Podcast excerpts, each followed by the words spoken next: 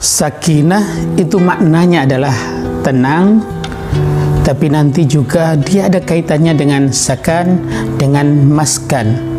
Apa itu maknanya? Sakinah itu selalu ada hubungannya dengan rumah, dengan tempat tinggal kita. Kalau pasangan kita betah di rumah, nyaman di rumah, itu artinya kita mendapatkan sakinah dalam rumah tangga kita. Begitu juga mawaddah. Mawaddah itu berasal dari kata wadda yang artinya adalah menginginkan.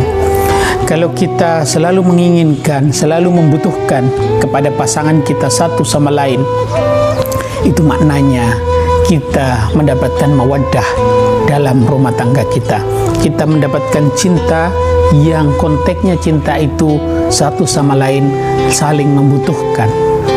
Sementara rahmah itu dari kata rahimah yang mengasihi yang juga nanti kata rahim ini ada hubungannya dengan rahim ibu kita.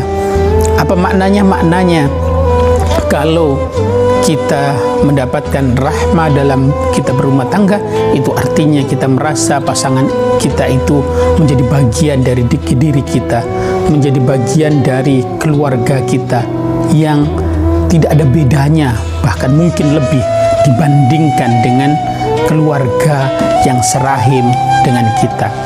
Apa itu kesimpulannya?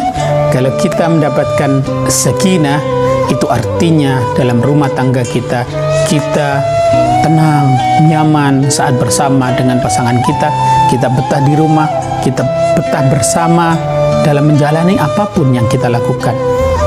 Mawaddah, kita selalu menginginkan, selalu membutuhkan satu sama lain. Itulah makna mawaddah yang tercermin dalam kehidupan kita bagaimana satu sama lain saling menghormati, saling menghargai dan rahmah itu berarti dalam berumah tangga kita menganggap pasangan kita itu lebih dari keluarga, lebih dari saudara kita. Kenapa? Karena dia kita anggap sebagai bagian dari diri kita.